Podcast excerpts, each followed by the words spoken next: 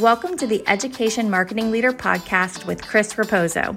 If you're looking to dive into the latest industry insights, draw inspiration from education success stories, or just want to sharpen your marketing skills, you're in the right place.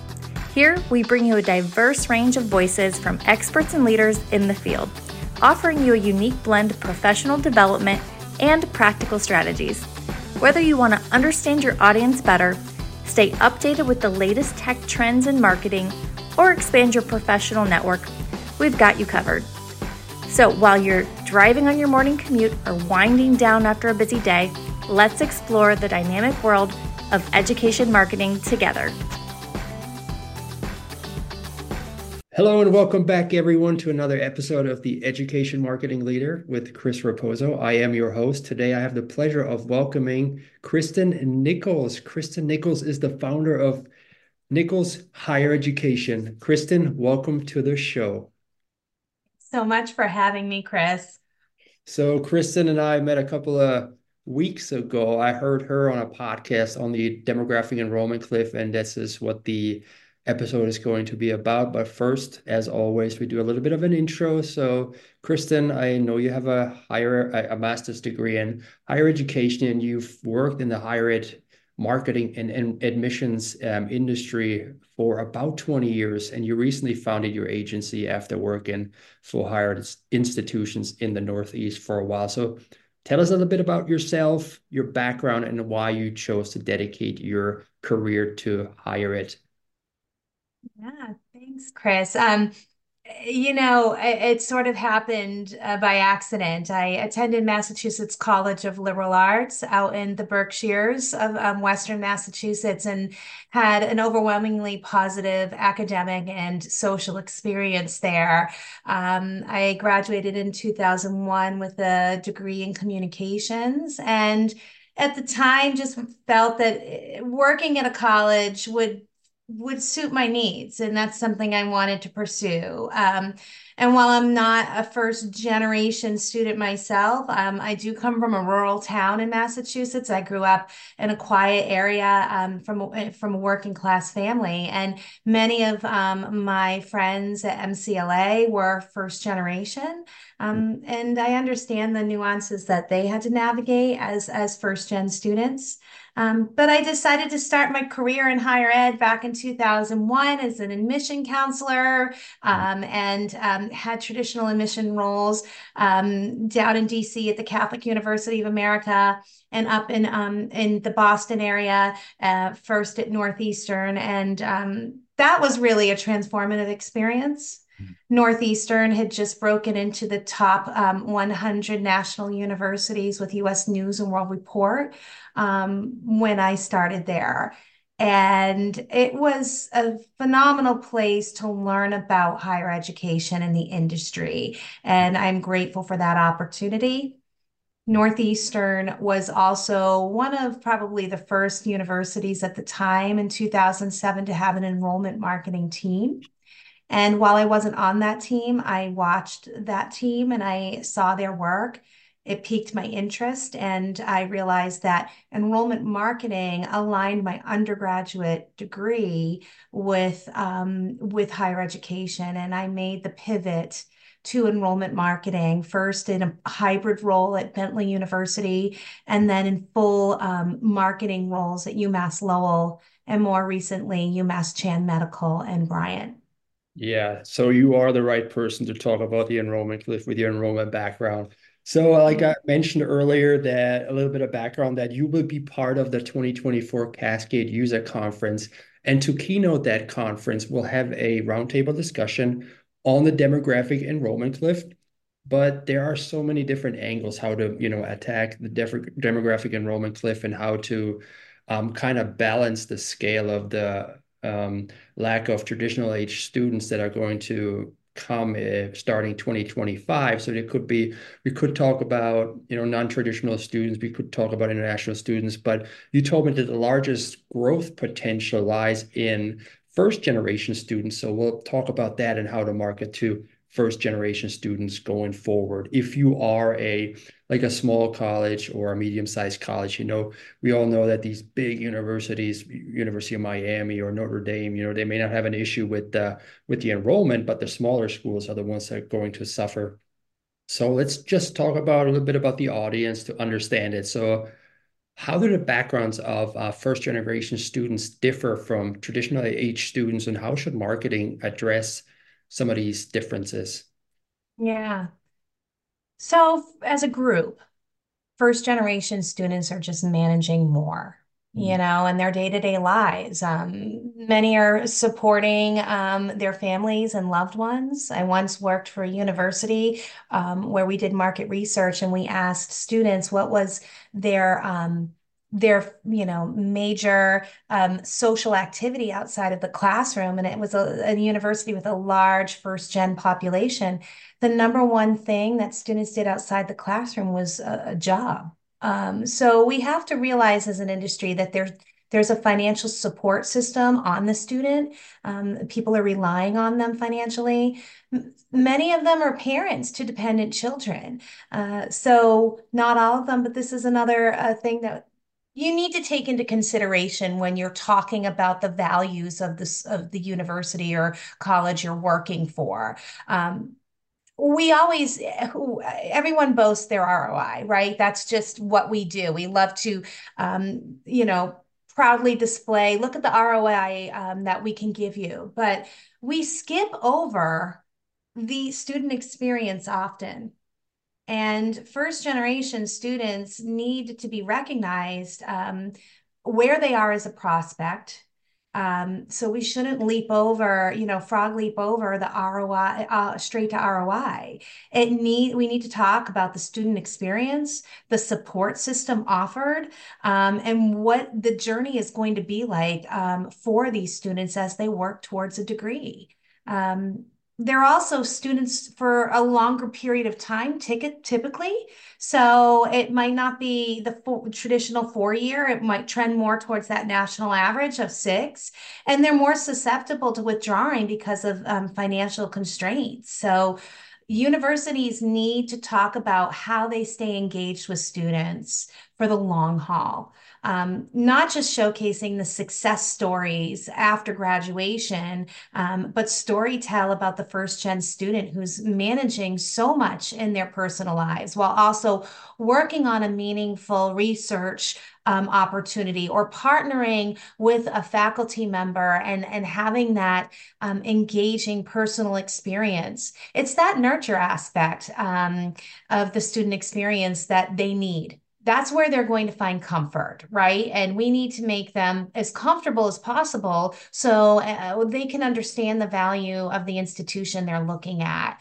Um, there's nothing wrong with celebrating wins, and we should all do that. That's what we should do as marketers. But there's a real value in talking about the day to day. Um, and we shouldn't forget that some of these students are housing and food insecure. So um, that's another aspect. It shouldn't be in the forefront, but uh, don't forget about that. Do you have support on your campus for those students who may have um, shelter or food insecurity? Yeah, that's uh, it's one of those sad stories. You know, you don't want to particularly tell, but it's important because those are the students that are coming to your institutions, especially when you're a community college, one of those that that gets you off the ground. I went to um, a community college and when I enrolled at university age of at the age of 30, um, was first generation student on my on my mom's side of the family and coming from Germany as an international, I had to work to make ends meet and then go to the university. But also that the messaging on social media platforms from the particular college, you know, they were always talking about oh, hey, between 10 and noon, we're having a booth here at um, on the campus floor with free t-shirts and free food. But I I never made it because I was obviously working during that time. I, I went to college um, at 6 p.m. from 6 to 9:30. So there was nothing there, right? For for those sort of students. So you always kind of felt left out. Um, and this is where the, the belonging part of diversity, equity, inclusion, belonging comes in, right? Because people like us may not feel like we belong because we're not the traditional type that is constantly catered to and talked about. So it's very important to also um, make sure that these sort of students feel like they are part of the school. So they don't withdraw. Um, can you talk about some specific messaging strategies to have that have proven during your time at working at a university to first generation students? You know, how are these different than the traditional marketing approach? Absolutely. Um, first, we need to remember that oftentimes first generation students, not always, but often they're not native English speakers. So, um, starting with uh, what are the cultures in your immediate community that you need to embrace and learn more about? Um, you know, many of these first generation students come from cultures where the family is heavily involved with the admission process. Even if they're not paying for it, the family, um, the student is financially responsible. The family still wants to feel included. Um, so, what does that look like for the, the cultures that are in your immediate area that you're going to be recruiting? Uh, you know audit your digital and physical communications that uh, in, you know around enrollment marketing which ones should be translated into different languages. It doesn't have to be the full suite, but mm-hmm. which ones need to either be crafted or if you have them already developed, do they need to be translated into different languages? Mm-hmm. A virtual tour is a great first um, step. If your virtual tour is only in English right now as an institution, I challenge you to find other languages to um, have your uh, digital experience and, and virtual tour in different languages um, you know, and start uh, work with your town and city officials to get the get to know the immediate cultures if you're not doing so already.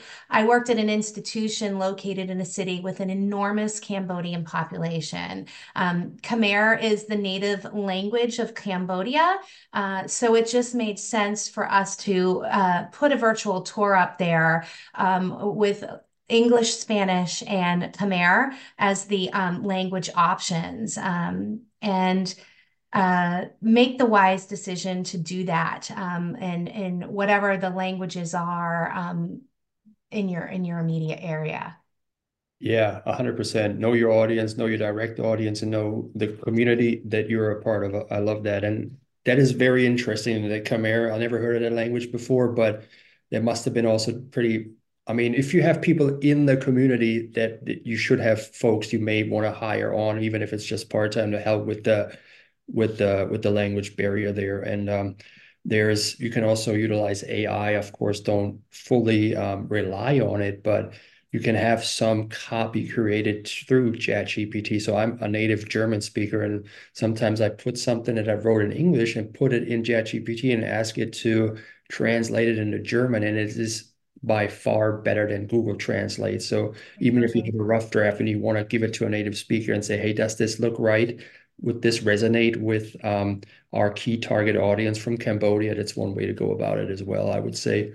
Um, but you talked about barriers a little bit too, you know, um, and education barriers, because um, one of your fellow um, Cascade User Conference presenters. Her name is Day Kibbles, and she is going to present on a topic that's near and dear to her heart. It's called Your Content, the Most Ignored Barrier on Higher Education, where she talks about how we have to write in a way that people understand, um, you know, not on an academic level, but more on a seventh through eighth grade reading level. So talk about a little bit um, in your experience what some of the barriers for first generation students are uh, in facing higher ed um, or trying to get into a higher ed institution. How can targeted marketing directly address these challenges? I know that you just mentioned that it may not be their first language, not always, but sometimes. So is there some um, you know, is there some content that may be tailored in a way that's more easily digestible for them?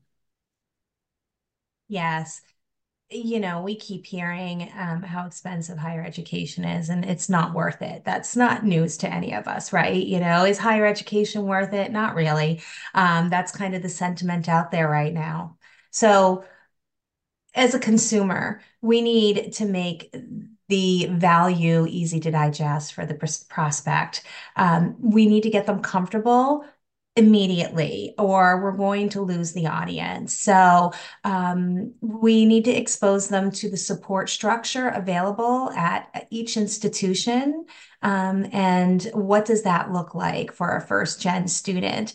Um, it should be one of the first messages out the gate once the prospect enters the system. Here's the support services we offer for students. You're not doing this alone. That needs to be the message, full stop. Um, and uh, just have that conversational tone that you understand that they're the first one in their family to um, look at and apply to school, and that they may not know anyone personally who can help them through the process, but that as an institution, you're there and you're going to help them and you're going to see them through all the way um, to the end. And when they're once they're enrolled, and then all the way through to graduation. Um, and you know show them what a degree in their chosen field will provide them with you know and what a loan repayment structure will look like think of it the same way uh, you would you know uh, tackle purchasing a home or a car. It's not necessarily that big dollar amount. It's the monthly payment right? What is what is it going to look like month over month and for how long are you going to have to repay that? And contrast that with and here's what it would look like if you didn't get this degree. That kind of demonstrates the ROI long term and the, the sticker price isn't as scary to the student if you break it down. So um, em empower them. And um, this must be developed closely with your student life and enrollment teams. This can't be something that marketing does in a vacuum. This is something where uh, roundtable discussions with different leadership and stakeholders across the institution who are actually laser focused on enrollment and student success can work with you to craft the messages that are authentic. That it makes a lot of sense. You know, never work in silos, always work in a no. cohesive unit towards a common goal. And I like the way you you you frame this too. You know, you, you always see the big sticker items, people walking away from university with a hundred thousand dollars in debt and they only make fifty thousand dollars or something like that. You know, those horror right. stories. But if you break it down, like you said, into monthly payments, and then also over the lifetime, the the the how much more a college graduate earns compared to a non-college graduate, you know, that that'll be enticing and that'll open uh, the eyes of those prospective students to see, hey, you know, right now this looks really scary, but in a long run, this is going to be really beneficial and will help you um, get promotions as well along the way if you put in the effort after you graduate. But we talk a lot about the theories of you know communication, but how do you actually push that out, right? How important are digital platforms like social media and website in reaching these first generation students? And what are some of the best practices on these platforms? Yeah social media is, is, is step one right? So it, get the reels get the stories out there demonstrating a life uh, you know a day in the life of the first gen student. Don't always skew 18 to 22 either right? Chris you're a perfect example of this. You've lived this this life. So yes 18 to 22 year olds are still the traditional and we shouldn't forget them but we also need to showcase um, first gen and older students who are are a day in the life on the campus. What are they doing? What are they doing when they're not in the classroom?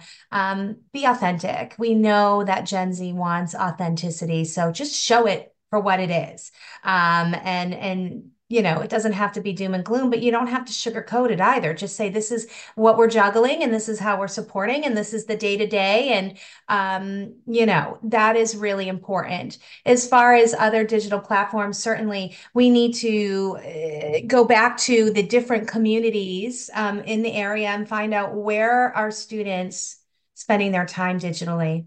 Mm-hmm. Right. And, um, that what cultural uh, types of uh, websites are they visiting um, what are they engaging with what types of platforms and then tailor your digital advertising um, to you know display on those types of places and then and measure it to see if it's actually um, working and and giving you traction and movement yeah, absolutely. Keep measuring, see if there's movement. What happens if, let's say, you have four platforms, right?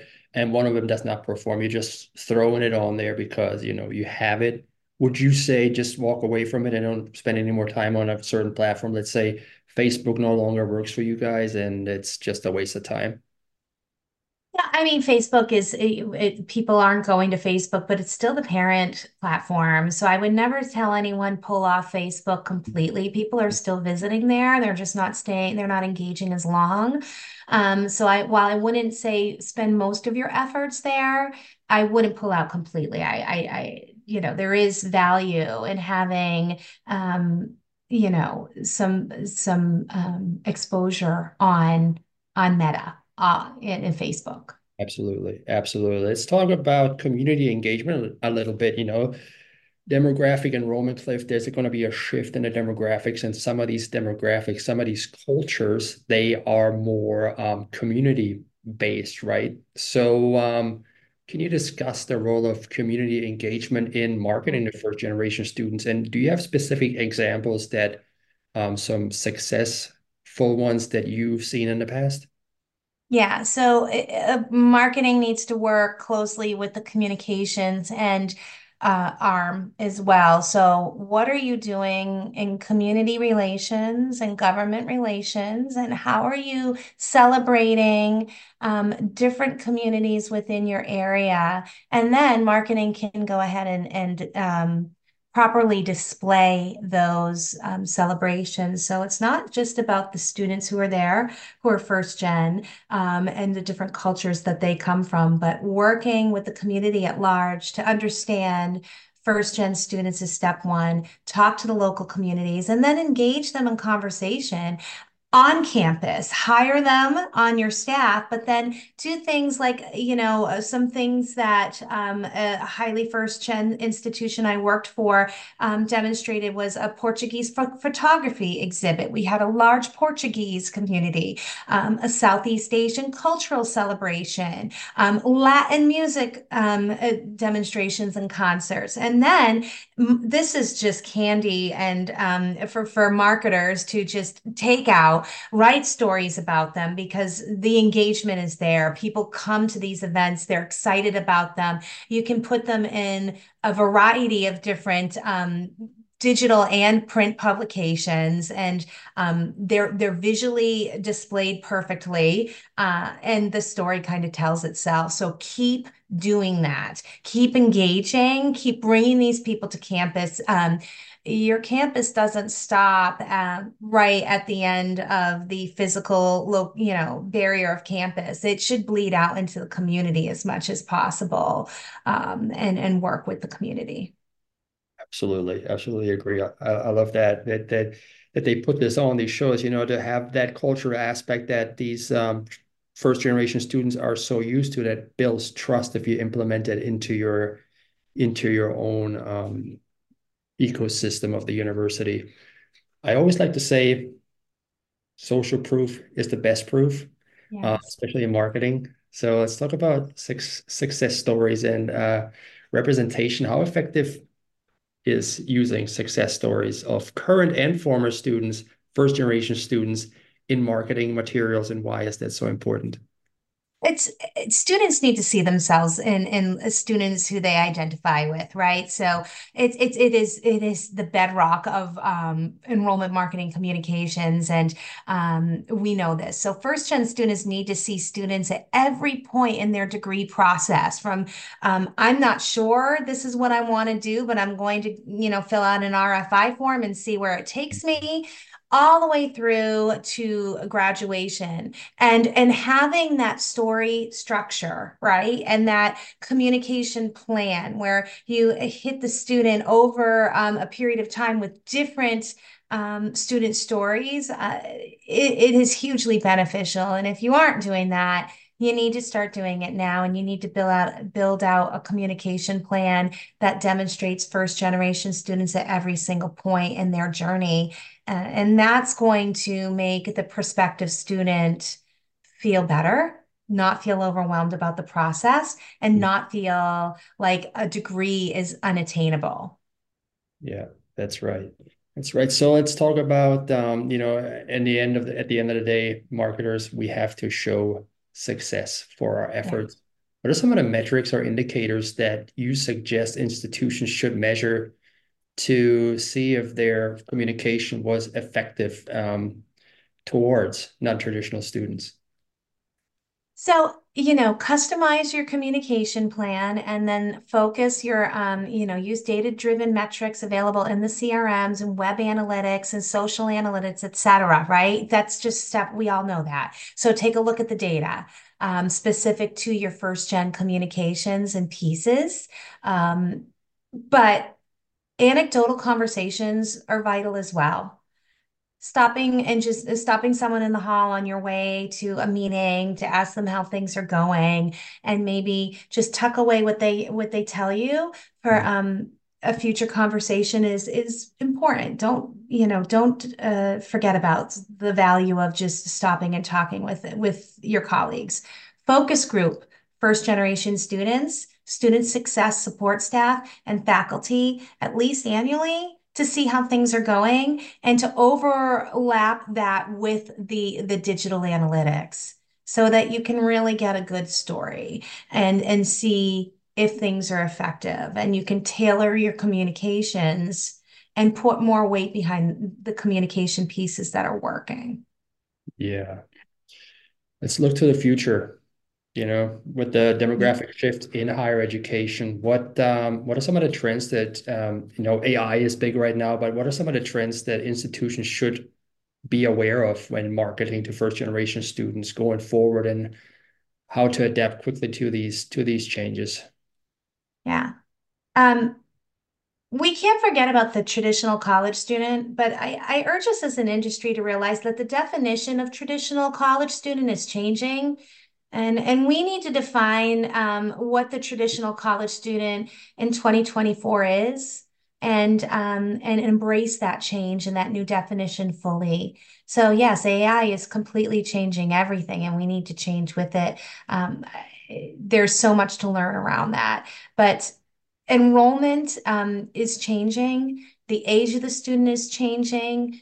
Eh, the the challenges that the student fa- faces are, are, changing.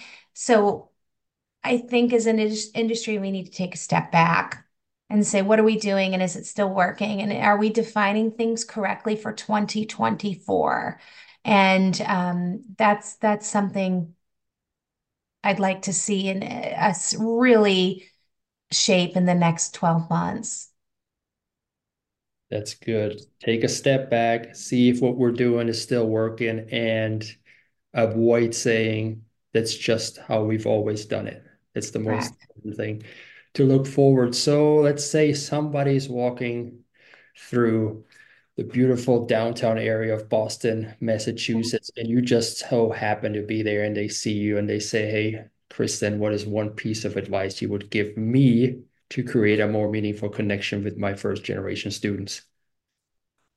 You have to start where they are and you have to identify who they are as a student. It's not a one size fits all. Choose a friendly approach, right? Be their their partner and their and their um, ride shotgun with them the entire way. That's the type of tone that will will win uh, will win them over and make them feel more comfortable with the process overall. Um, and reassure them that you're going to be there every step of the way, that their success is your success. That is rich. That is so rich and, and, and so relevant as well. Kristin, I don't want the conversation to stop here. How can people get in touch with you to learn more about you and ask you some more questions? Oh, thanks, Chris. I'm on LinkedIn. So, um, Nichols Higher Education or Kristin Nichols, you can find me on LinkedIn. Um, and I'm um, happy to engage with anyone there if they shoot me a message or want to connect. Very good. Thank you so much for being part of the show today. Thank you. Take care. Bye bye. Hey, thanks so much for tuning into the show today. If you enjoyed it, don't keep it to yourself. Share with your friends in your network and if you have a moment, I would really appreciate a review of the podcast. That'll help other people find the show as well. Tune in every Thursday morning at 8 a.m. when I release another episode. Take care now. Have a good one, friends.